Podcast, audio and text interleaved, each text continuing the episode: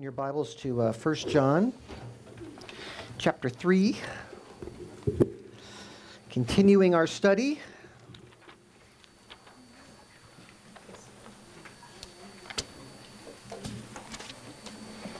Taken a lot of time over the past few weeks trying to grasp the richness of John's teachings on the kind of love that should characterize all believers and should exist between us. It's a very rich section, very deep.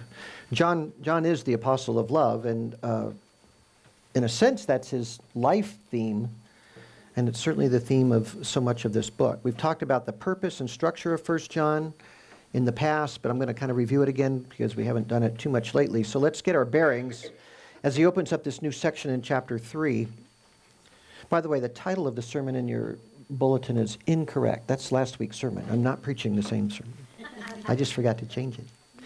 So, um, John wrote this letter to help churches understand what a real Christian is. And the event that happened, as you remember, was that so many people had left to join a cult, and um, people were kind of shaken by that. So, when we talk about real, what is a real Christian? We mean a saved person, a, a born again person, born of the Spirit, children of God by His grace. Real as far as God is concerned, what God would look upon as someone is real. That's what we're talking about. So, um, John focuses on three areas that explain this or give us some definition to what a real Christian is. And we call them tests, um, tests of authentic Christianity. And we've had three of them. One was obedience, uh, or maybe a better test is called the righteousness test. True Christians strive to please God with their lives. That's one test. The love test was the second one. True Christians love one another. The third test was a doctrinal test. True Christians know and embrace who Jesus is, who he really is, who the scripture says he is, the true God in human flesh who came to save us from our sins. That's who Jesus is. John taught through those three tests um, in chapter 2, and in chapter 3, he started another round. He started going through them again using slightly different language and different terminology and using contrasts righteousness versus sin and love versus hate. And that's how he's been working it. The first time he talked about love, he, he followed it up with a, a special section. So it was like he's doing the test, he gets to love, and then he explains that, and then he stops for a minute to, to say more and that's in chapter 2, verse 12. He says, I'm, I'm writing to you, these are words of comfort. I'm writing to you, little children, because your sins have been forgiven you for his name's sake. I'm writing to you, fathers, because you know him who has been from the beginning. I'm writing to you, young men, because you have overcome the evil one. So it's all very positive, very good, but it reflects different stages in spiritual growth. And they're, they're all God's own. He, he, those, they're his people. They all know God. He wrote that because he was worried that um, setting this very real standard for what it means to be a real Christian might discourage some hearts. And so he wanted to assure them of their place with Christ because of their faith. So he calls them little children and fathers and um, young men, you know, all in the Lord. Remember, he said in chapter 2, verse 10 the one who loves his brother abides in the light and there is no cause for stumbling in him. But the one who hates his brother is in the darkness and walks in the darkness and does not know where he is going because the darkness has blinded his eyes. Now that's kind of scary because we're not all that great sometimes, right? We're not all that holy. So, for one that's weak in the faith, it might make them say, Well, is that me? Or am I one of the blinded ones? Because I don't, I've acted with anger. I've, I've thought the worst about someone before instead of giving them grace. So he writes verses 12 through 14 uh, to assure them that he's confident that their faith is very real. That's in chapter 2. They've, they've not failed the test. And if they've stumbled, they're forgiven. That's what he wants them to know. But he doesn't want his point to get lost either. So there's always this tension between making people um, frustrated because the standard is so high, but also you've got people who, oh, yeah, whatever the standard is, yeah, I'm a Christian, I love Jesus, I don't care, but I just do whatever I want. So you've got both those things going on. So he's, he's being really careful, very pastoral here. So he added encouragement to the love test for purposes of clarity so they would know that they really are God's people, even if they fail sometimes. He's going to do exactly the same thing in our text today, in chapter 3, starting at verse 18. He has strongly stated the love test again, which we've labored through over the past several weeks, and he's pausing to encourage those who fear that they may have come up short on the love test.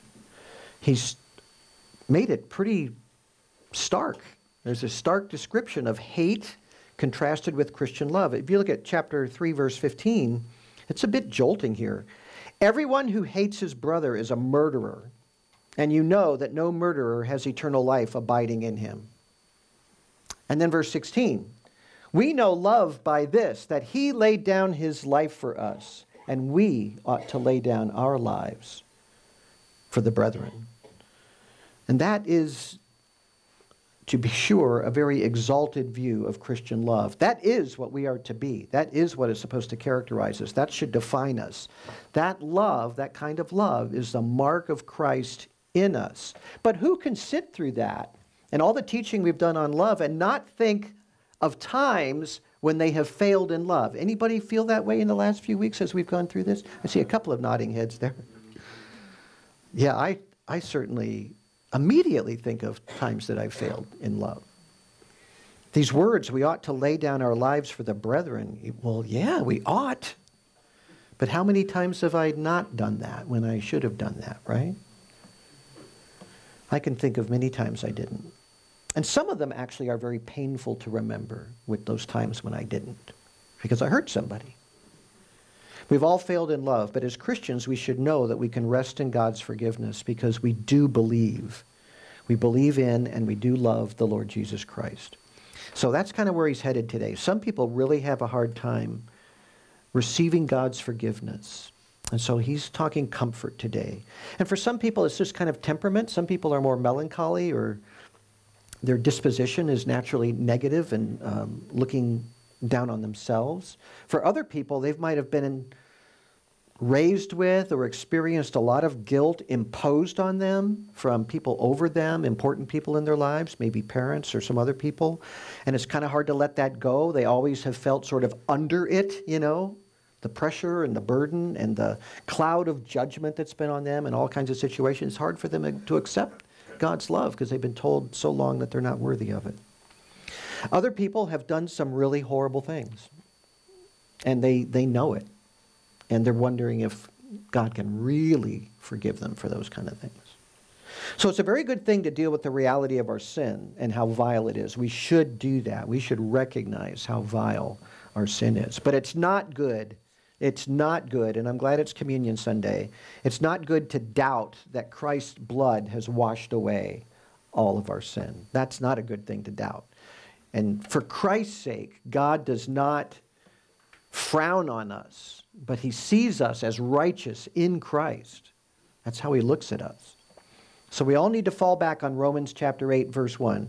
There is now, therefore, no condemnation for those who are in Christ Jesus. There is no condemnation.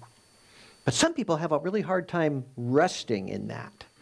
The love test when you look at it, it might make you doubt Am I a real Christian? And John, he's an old pastor, so he knows his words might bring doubts and self condemnation, self torments to some people, and that's the last thing he wants to accomplish. It's often said that the preacher's job is to afflict the comfortable and comfort the afflicted. By comfortable, they mean people that don't really see their need for a Savior and they don't take it very seriously, and they need to be afflicted with God's holiness and judgment. They don't care about obeying Him. But when we say comfort the afflicted, the afflicted are those who do see their need for Christ, that do see their sin in a real way, and they seek Him, but they doubt the completeness of His love for them, that God really does love me. And they need to be comforted. How could God love me? So they, people like that see the words that are describing a new, a, a genuine Christian, a true Christian here, and those words are so lofty, and they're so aware that they haven't measured up to that, they haven't made it. They think, well, maybe I'm not genuine. And those dear people need the comforts of the gospel. They're afflicted and they need the comfort of the gospel. So, this added section in verses 18 through 24 is meant to be an encouragement and uh, to give you peace of mind. So, verse 18 is kind of a bridge. It, it fin- finishes out this section, this section on love, and it's a transition. He actually uses the word truth to kind of turn into another um, section here uh, to address this self doubt and this worry that we might not be measuring up. And he, he doesn't want them to feel that they've fallen short of God's grace.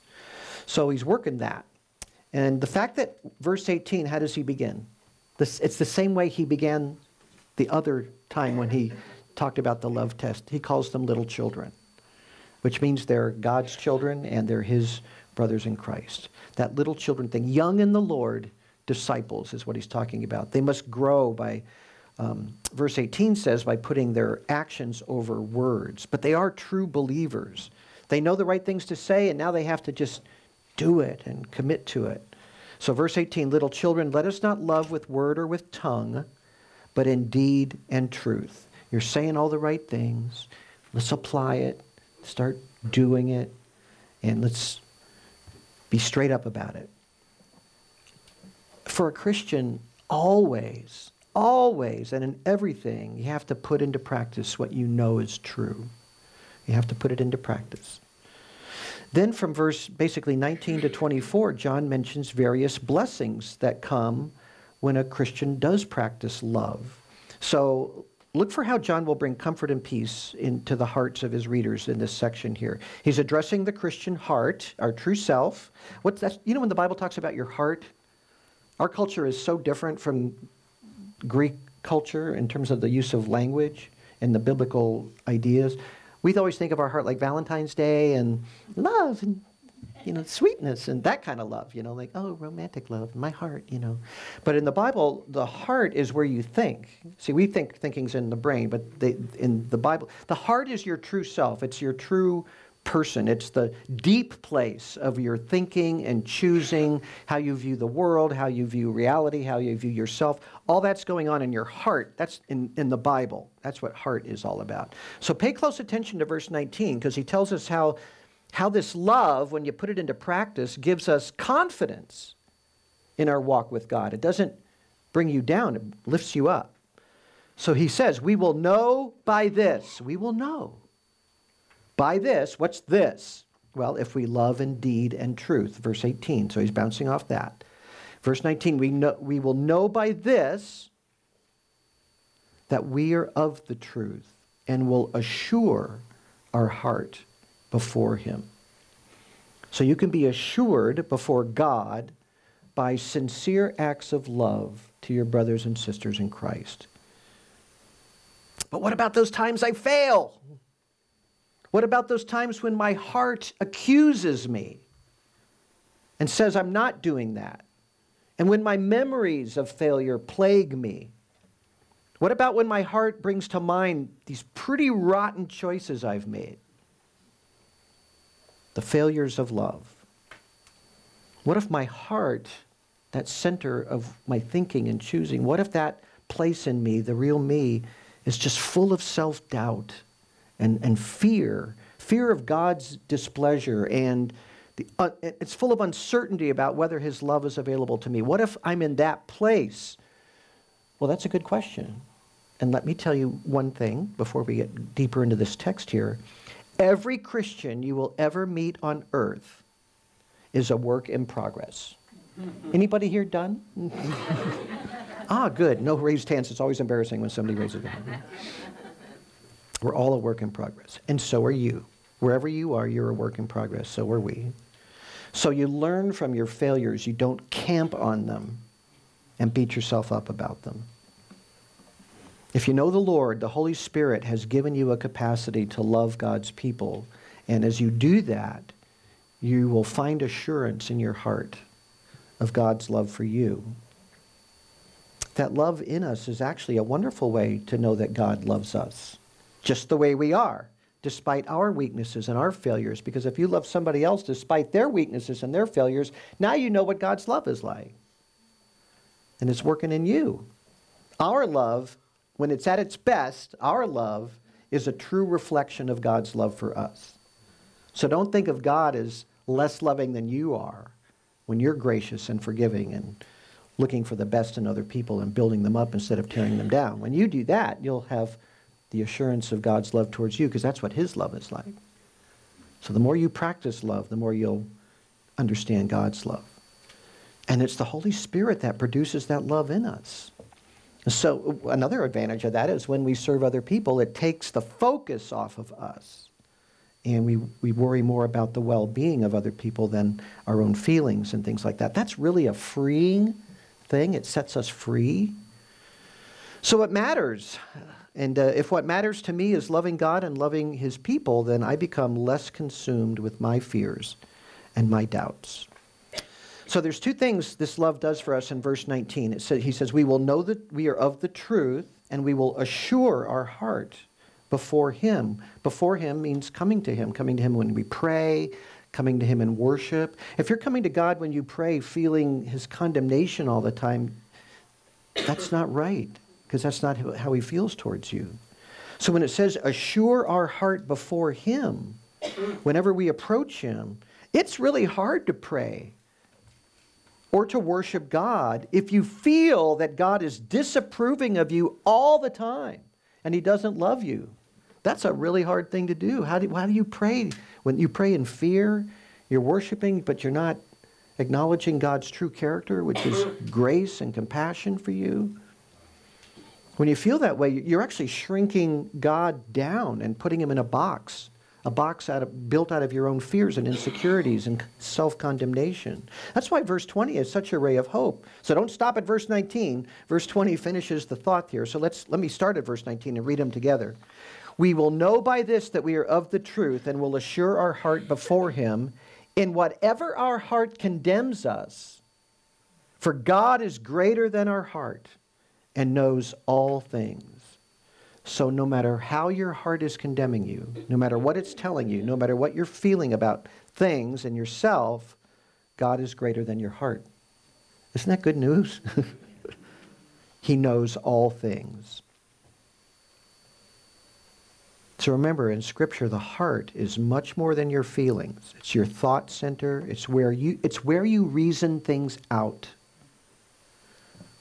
Our heart holds our worldview. It's how we think. It's about ourselves, how we think about people around us, how we think about God. So if we keep God at a, dis- at a distance from us, then our heart can be in a very painful place, a tangled place, a, a knotted place, if we don't understand Him right. So the condemning heart, that's what John's talking about in verse 20. What does that do for your spiritual life? It robs you of joy, it takes away your peace that you're supposed to have in Christ. But you're destroying it out of yourself. Can you, can you imagine, how did Peter feel when he denied Jesus? Just think about that. Peter the bold, the guy that's always speaking up, re- reduced to this weeping, cowardly, humiliated, pathetic person. What did Jesus do with him? He just reminded him every single time of that terrible day. No, that's not what he did. He restored him. He, Jesus held nothing over Peter's head ever. In fact, you know, at the very end of Mark's gospel, I love this little moment. The, the, uh, the angel's giving a message to the women that have seen the, the resurrected Jesus. And he, this is what the angel says He has risen, He is not here. Behold, here is the place where they laid him. But go, tell his disciples and Peter, he is going ahead of you to Galilee, and there you will see him, just as he told you. I could tell by your laughter that you caught it. he tells, tell his disciples and Peter. Well, isn't Peter a disciple? Yeah, but he's way more bummed out than the other disciples. Way more. Peter's heart condemned him. Now, I'm sure none of them felt really great about themselves. Maybe John, because he did go to the, to the cross with Jesus' mother. But I, I, don't think any of them felt really great about themselves after Jesus was arrested. But the message isn't Tell the disciples and Andrew. That's not what the angel says. Tell the disciples and John. That's not what the angel says. Peter was humbled by his sin to the point of despair. And so the angel says, Tell Peter, make sure he's not left out. Make sure you tell Peter that Jesus wants to see him in Galilee. And so Peter goes to Galilee, and Jesus restores him, welcomes him, makes sure he understands that he's okay. Many years later, when Peter wrote his letter, which we have in the New Testament, First Peter, this is what he says Peter himself. Blessed be the God and Father of our Lord Jesus Christ, who according to his great mercy has caused us to be born again to a living hope through the resurrection of Jesus Christ from the dead, to obtain an inheritance which is imperishable and undefiled and will not fade away, reserved in heaven for you, who are protected by the power of God through faith for a salvation ready to be revealed in the last time. How could that cowardly, weeping, rooster hearing guy write those words? because it's true. God's mercy is great. Christ is bringing a living hope. Uh, we have an imperishable inheritance that's reserved in heaven for us. So that's a man that writes that in his letter there. The man that writes that knows that God loves him. He's not doubting that one little bit.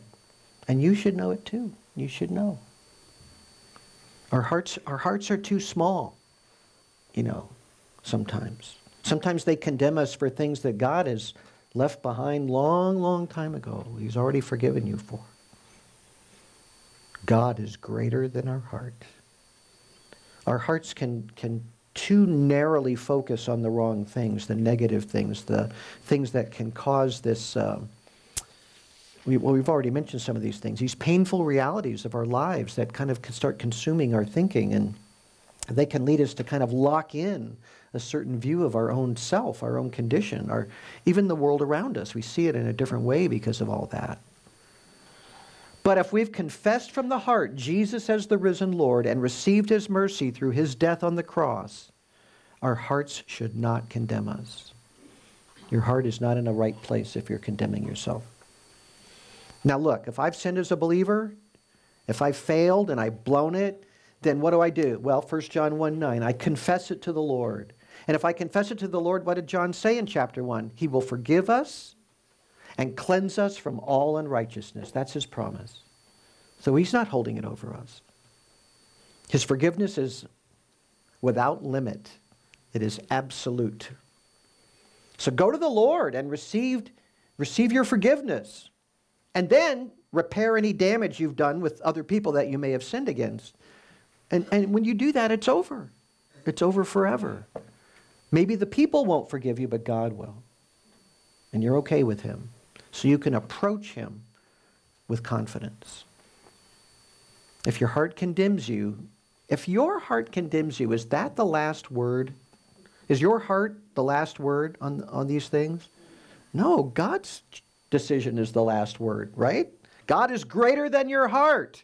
So we need to take the promises that we have in Scripture and apply them. We need to put those things in our hearts.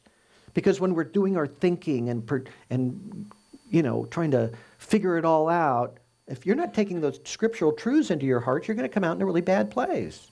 But if you are, you're going to come out in a really wonderful place. Romans 8 1, what was that again? Therefore, there is now no condemnation for those who are in Christ Jesus. If you take that and put it in your heart so that when your heart's wrangling with all this stuff, that's predominant. That's the truth of God. You're going to come out in a better place. No one in Christ is condemned. No one. So, why is your heart condemning you if God isn't? Why, why would you let it? Jesus actually said, Come to me, all who are weary and heavy laden, and I will give you a really hard time. That's not what he said. He said, I will give you rest. I will give you rest. I'll give you peace in your heart. A heart at rest is not a condemning heart. In fact, a heart at rest is a thankful heart. So when we take the Lord's table this morning and you eat his body and drink his blood, if you will, be thankful. Be thankful. Rest in God's grace.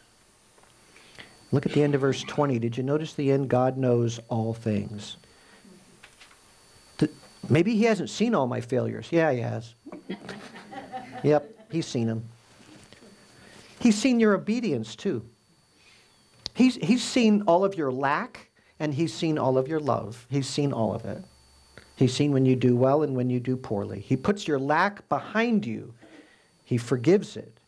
And your love, through your love, he makes Jesus known. That's what this whole love section is about. Christ will be known through your love for one another. You can be a great witness just through loving each other. Saw a lot of that yesterday. God's great purpose for you is that you live a life of love in the church, in the community of the redeemed. You are part of a whole community of redeemed people, and none of them are perfect. And you need to trust that God is greater than your heart. You love them. And let the Lord who loved you and saved you have the last word in your heart. I love you. I died for you.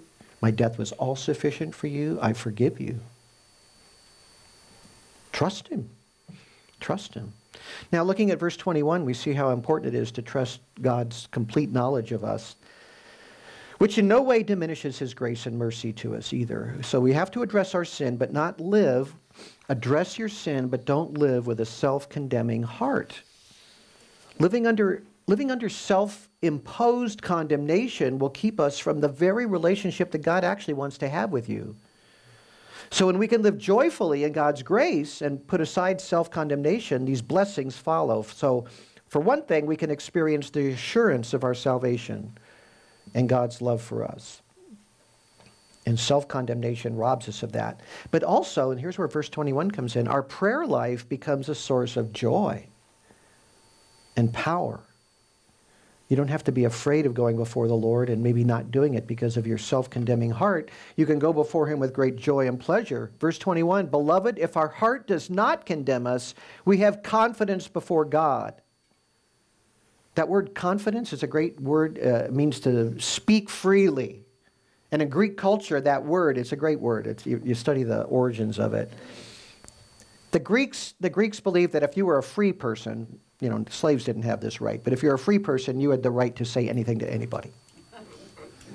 That, that was what this word was this, this total boldness. You can go up and say, hey, you know that statue you made? It stinks. that, you have that right. And they like to exercise that right. Greek people actually still do like to exercise that right. But for a Christian, this word doesn't mean um, being haughty like that or flippant or anything like that. It, it, means, it means, does mean bold. And it's talking about you going to God. You can go to him boldly. You can speak to him freely. He's not judging you for your weaknesses or your insufficient words or your inability to communicate well. You just go and you tell him what you think. God wants us to pray without shrinking away from him, knowing that he hears his children. You don't go before God as a prisoner before the bar if you know Jesus. You go as his child, little children. That's how you come to him. That's how he sees it. And as our love is exercised in the body of Christ regularly, as long as our driving passion is to please God, then our prayers, more and more, our prayers start lining up with his will. And being conformed to his will, and we're far more likely to see our prayers answered. Verse 22 says, Whatever we ask, we receive from him because we keep his commandments and do the things that are pleasing in his sight. Well, look at that. That's really something. We've been talking about love, and, and all of a sudden it's about commandment keeping. Oh, Why did he make the switch? Because they're the same thing. They're the same thing. There's no switch.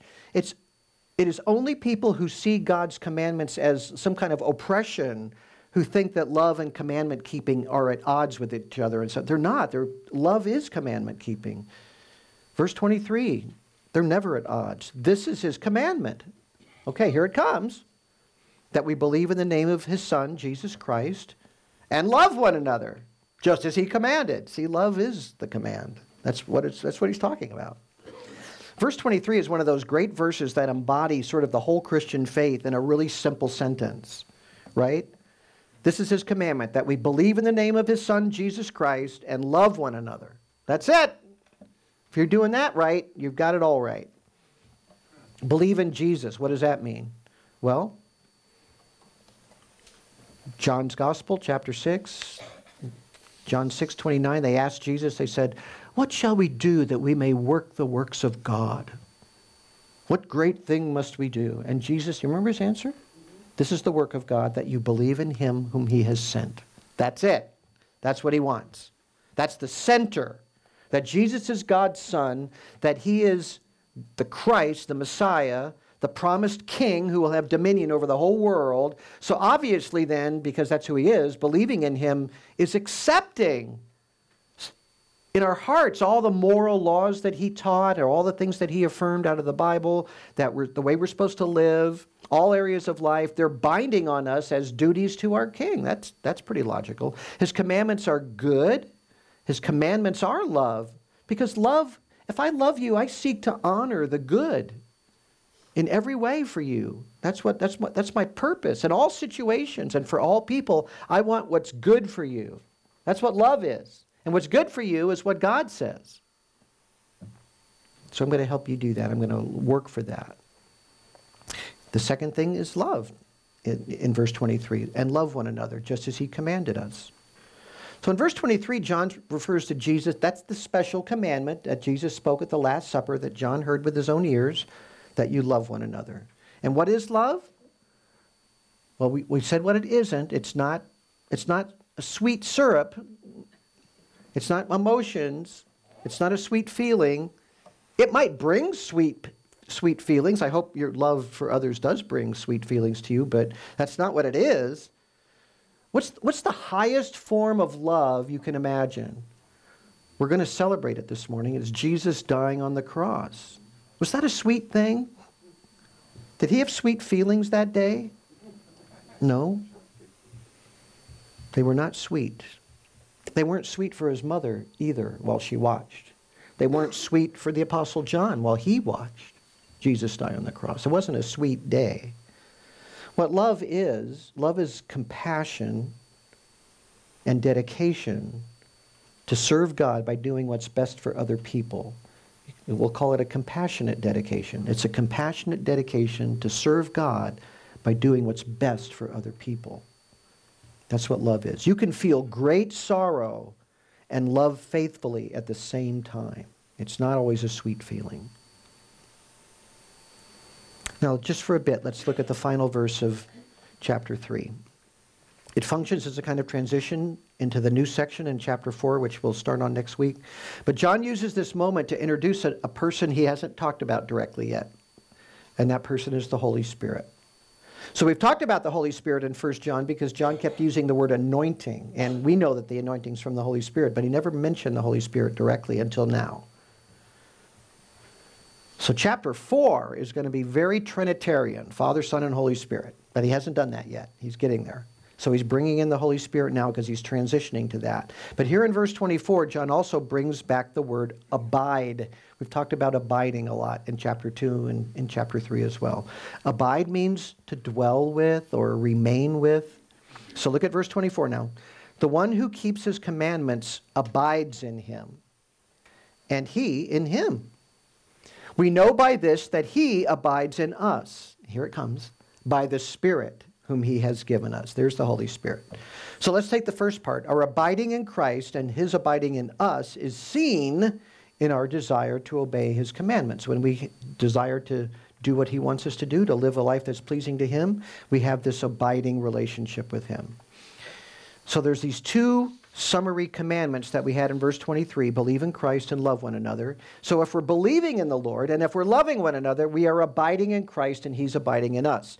Now, Notice he states the fact in verse 24 that when we do these things, believe in Christ and love one another, we are abiding in him. Now, when it comes to how we know that he abides in us, John points to something different. What does he say? That's the last line of verse 24. We know by this that he abides in us by the Spirit that he has given to us. That's how we know. In other words, the Holy Spirit reveals it to us. Doesn't mean he blasts out a big speech or puts banners in the sky. He, he tell, his spirit in us tells our spirit. It's a deep thing that, we're, that we belong to him. Paul said it really well in Romans uh, chapter 8, verse 16. The Spirit himself testifies with our spirit that we are children of God. That's how you know you're a child of God. The Spirit tells you that. It's spirit to spirit. The Holy Spirit has a lot of different roles in our salvation, but the one in view here is that He attests, He bears witness to our salvation. He speaks to our hearts that we love Christ and that we are secure in Christ. He tells our hearts, our spirit, that we belong to Christ. And we need to hear that witness. The self condemning heart is silencing that voice of the Spirit in you because you're not, you're not accepting God's truth. And so you're not listening to the Holy Spirit when He tells you that you're saved, that you're loved, that God's, God is with you. So don't ever shut down that witness. Don't quench the witness of the Spirit by clinging to a self condemning heart when you've been forgiven. You should be living in joy and thankfulness from that reality of what Christ has done for you. So you accept the Spirit's witness by believing the Word of God. Trust the Word of God, not your own heart. What does the Bible say about your heart? What was that Jeremiah thing? The heart is deceitful above all things. Yeah, you don't trust your heart. You, you bring the Word of God, the truth of God into your heart, and let that shape your thinking in your heart. Trust the Word, not your heart. Paul said in Colossians 3:16, I believe it is, let the word of Christ richly dwell within you. And when you do that, this this negative thing, this self-condemning heart goes away. It starts working its way out because that's not true and you're supposed to live in the truth. Cling to the truth. Live in the truth. Rest in the truth. In the gospel of grace, that's what the truth is. God forgives, God forgives fully, God forgives completely. So lots of things can confuse us and distract us, but let the Spirit, through God's truth, find its place in all of your thinking about yourself and about everything else that goes on around you. Because God is greater than your heart. Let's pray. Lord, you know everything about us. You know our faith. You know our fear. You know our love. You know our pettiness. You know all about us. All that we lack is known to you, and all the ways we love you is known to you. So, Father, if we have a self condemning heart, we can never know you as we should. So we ask you to take that away. Set us free from that in the gospel of Jesus Christ, in whose name we pray. Amen.